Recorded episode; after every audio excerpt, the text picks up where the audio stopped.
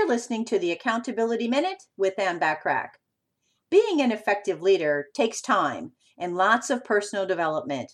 Honestly, some people will never be effective leaders because it doesn't suit their personality. However, as a business owner, it's vital that you become the best leader you can be so your business and your team can grow personally and professionally. Ultimately, how far you want to take your success depends on you.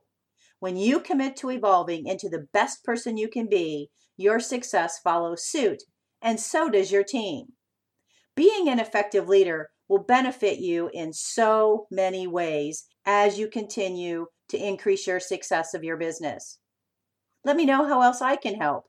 Check out all the great free high content training webinars by going to accountabilitycoach.com and take advantage of the complimentary business tips and tools by joining the free silver membership.